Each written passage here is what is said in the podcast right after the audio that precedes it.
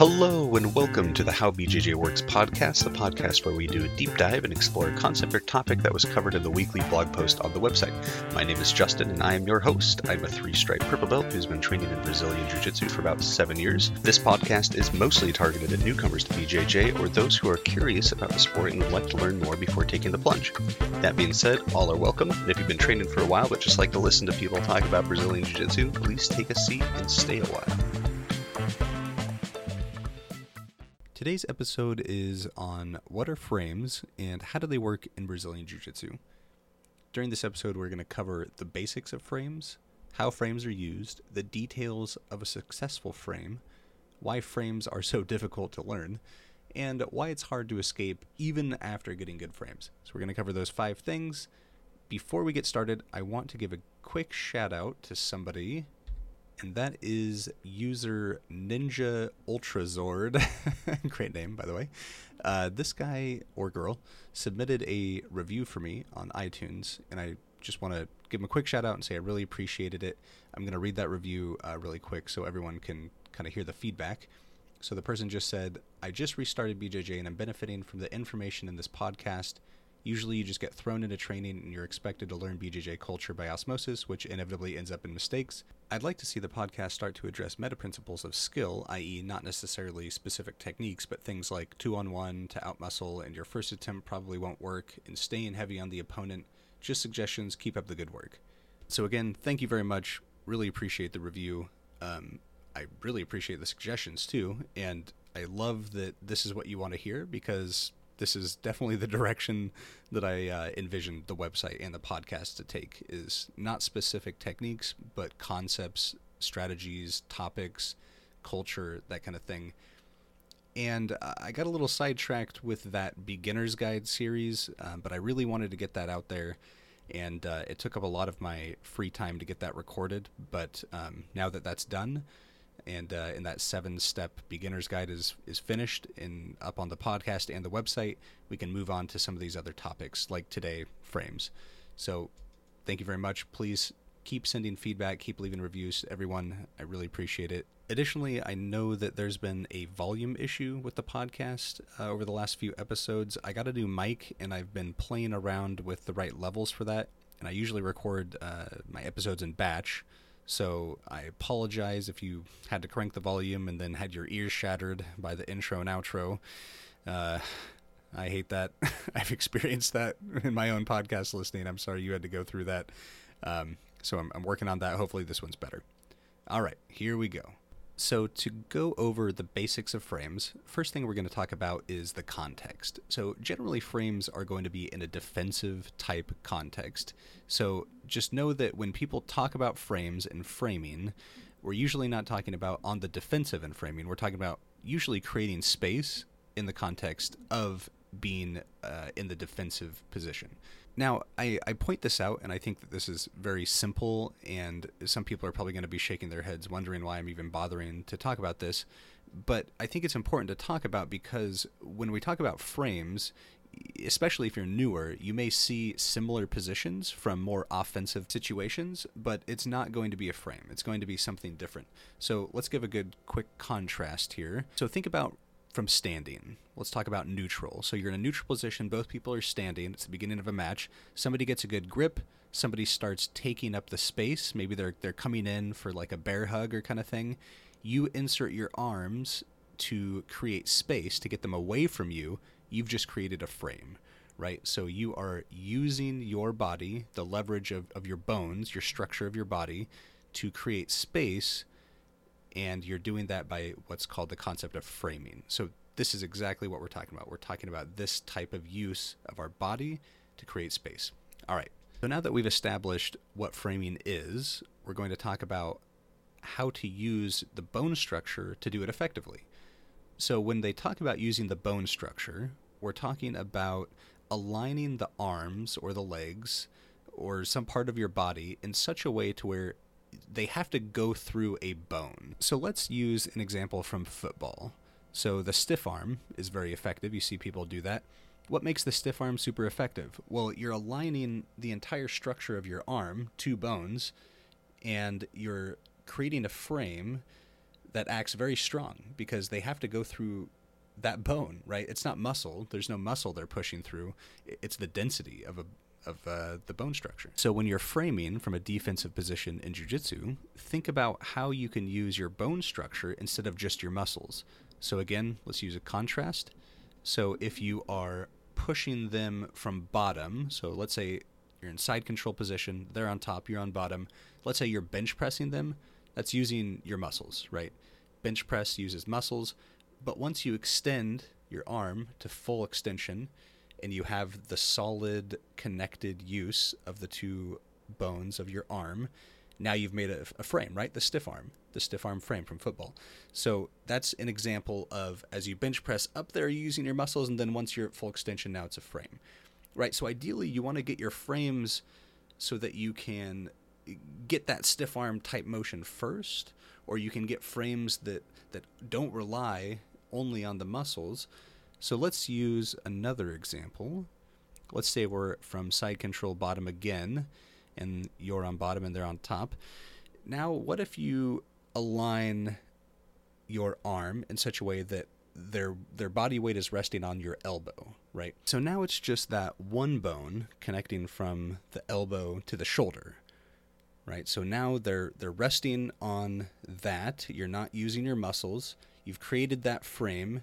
So now you can use both that bone from the elbow to the shoulder and you can use your forearm to frame out against their neck or something. So their their chest, you know, their body is resting against the elbow to the shoulder, kind of on the point of there. You have to kind of ride that point, right? There's a little bit of sensitivity and and not letting them get past, not letting them slip through. And then you've also got the frame from the elbow to the hand that you can then frame against their face. So there's definitely different structures here at play. And sometimes you have to use a you know a little bit of muscle, of course, to get there, you know, initial energy to get that frame. But once you have the frame, it's important that you do not give it back. And that's going to bring us into how frames are used, which we already kind of touched on, but we're going to go in a little bit more in depth. So frames are used to create space. We talked about that once you've created the space, don't give it back. We talked about that. Now, the important thing is use that frame to move or escape. So this is the part where a lot of people struggle with, especially when they get started, is they'll get the frame and they'll they'll just be focused on not giving it back, but they won't do anything with it. Now, when we talk about this concept of not giving the frame back, this is we're, we're isolating a static situation but truly, when you hit the unpause button, when you hit play, it's very dynamic, right? So we're talking about rolling. So in a rolling context, you get your frame, you're focused on not giving it back, and, and I can tell you, don't give the frame back, but the ultimately at the end of the day, they're probably going to get it back if you don't do anything with it, right? So understand that when I say don't give the frame back, I just mean you need to fight to maintain the frame until you get your escape or create your movement or create more space or whatever it is you're going to do with that frame, right? Understand that eventually you have to do something. So this is something that I struggled with a ton and still do to a certain extent.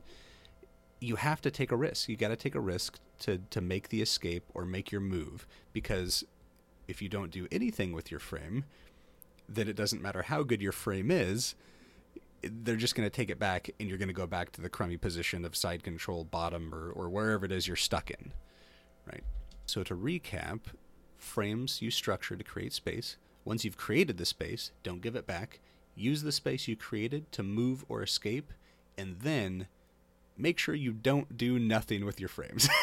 just, you know, do something. Even if you fail just do something. Try and escape. Try to create more space. Try to get your guard back. Whatever it is, you got to take a risk. You got to go. Remember, you're on bottom. You're losing. Whose idea was it to lose? It wasn't mine. You know, you put yourself here. you know, you know, this is your fault. So now you got to get out. Do something with your life.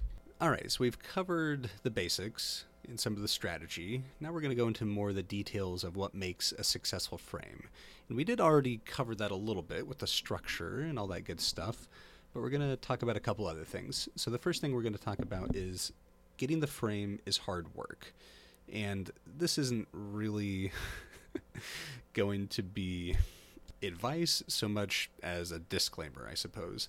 So just understand that again, you're from bottom, you're in a bad position. It's going to take energy to get out of that bad position.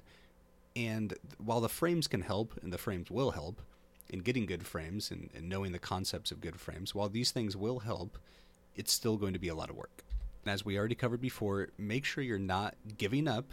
You know, don't give up anything what you've already got. And it can be a lot of work to get even a tiny frame sometimes against somebody who really doesn't want you to frame and you see people all the time they'll get a little bit they'll give a little bit get a little bit and then they get tired and give up and give it all back and then they have to start from scratch again right or they just get subbed and then you can tap out and reset and you know that's one way to escape the position but you know maybe not the way we're looking for here so i've really covered all these points essentially you know getting the frame is hard work use the structure of your body we already talked about that don't work hard work smart we already talked about that. Once you get a little piece, don't give it back. Keep getting more from them, right? Keep making them move. Keep making them work.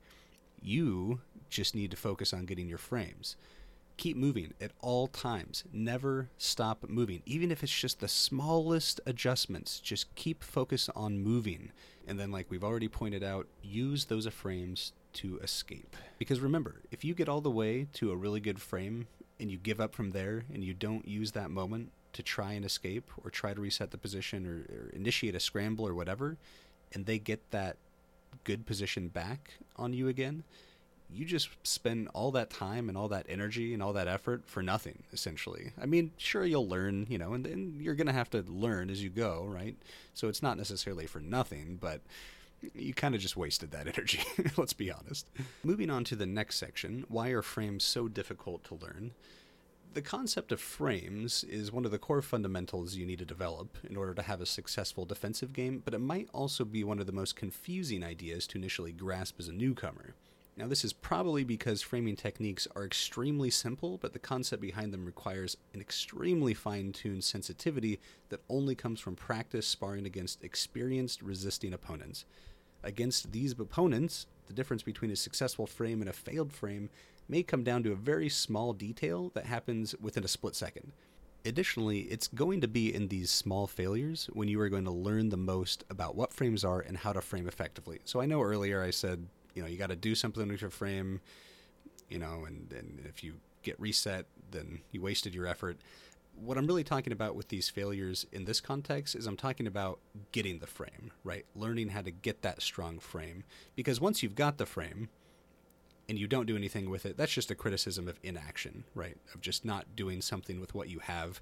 But in terms of the importance of these small failures while you're learning how to frame, I'm more just talking about all the little adjustments that it's going to take to even get the smallest bite of a frame and work your way up to a better and better frame and create more and more space because there's all these different things that the opponent can do to use those frames against you. And that's where all that fine tuned sensitivity comes from we talked earlier about the frame of say using kind of you know riding them on your elbow kind of using your elbow and that structure from the elbow to the shoulder of that bone and eh, you know as you're kind of using that and, and tracking their movement with the elbow i mean that's a pretty small point and they could easily roll one way or the other and all of a sudden you're in a you know arm triangle right you're getting submitted so there are definitely risks, and there's definitely a sensitivity that you have to be finely aware of in order to get these things successfully to work.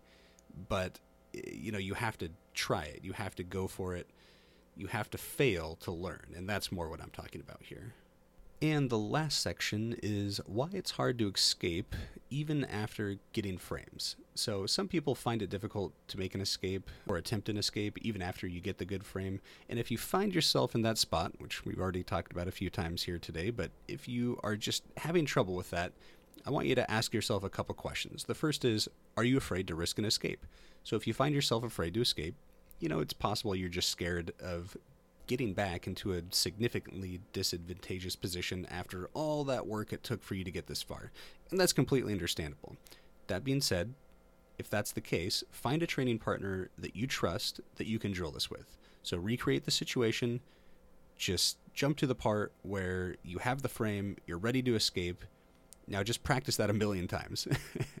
just practice your favorite escape or any escape if you don't have a favorite over and over and over again. And once you're comfortable with the escape itself, you should feel more comfortable in taking the risk once you've got the frames. So just consider the fact, if you're having a hard time making the escape once you get the frame, just consider the fact that maybe it's not actually the issue with the frames. Maybe you just don't have as much confidence in your escapes or your scrambles or whatever. So maybe that's what you need to work on. Now, the second thing is ask yourself have you, how good are the people that you're rolling against?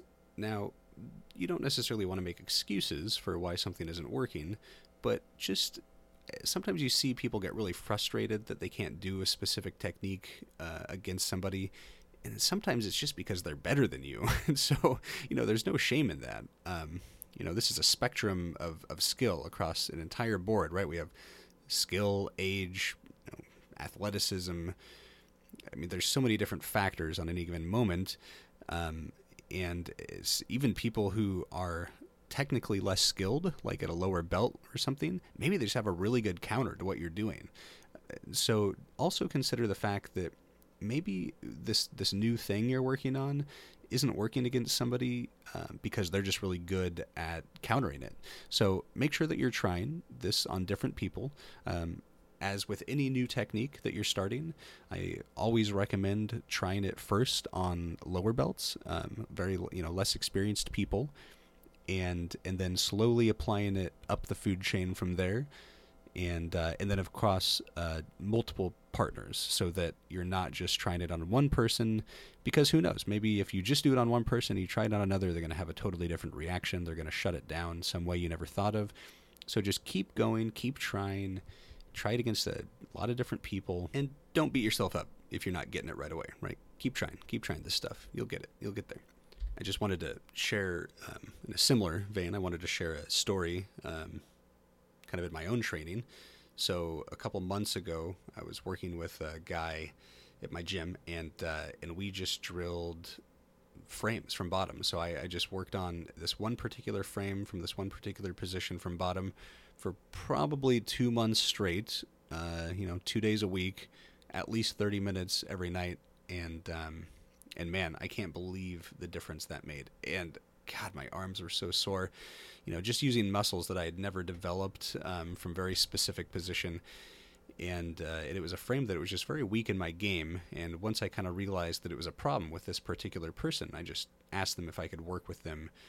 And, uh, and I grabbed him every night, you know, that we went to training together and uh, and at least got a few minutes in. And so if you're having problems with your frames, um, especially if you're having problems with frames from a particular spot, you know, definitely grab somebody. And, and it, even if you're just working five or ten minutes after class on this kind of stuff, um, you know, that really adds up over time. So I would highly suggest trying something like that, especially if it's a problem area for you, and uh, see what it does for you.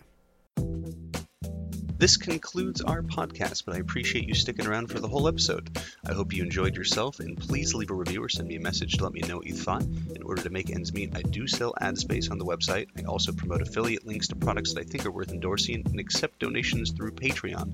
If you ever want to contribute, your support is greatly appreciated, but don't feel pressured to give anything that you can't afford to anyone ever. Until next time, tap early, train often, and most importantly, have fun.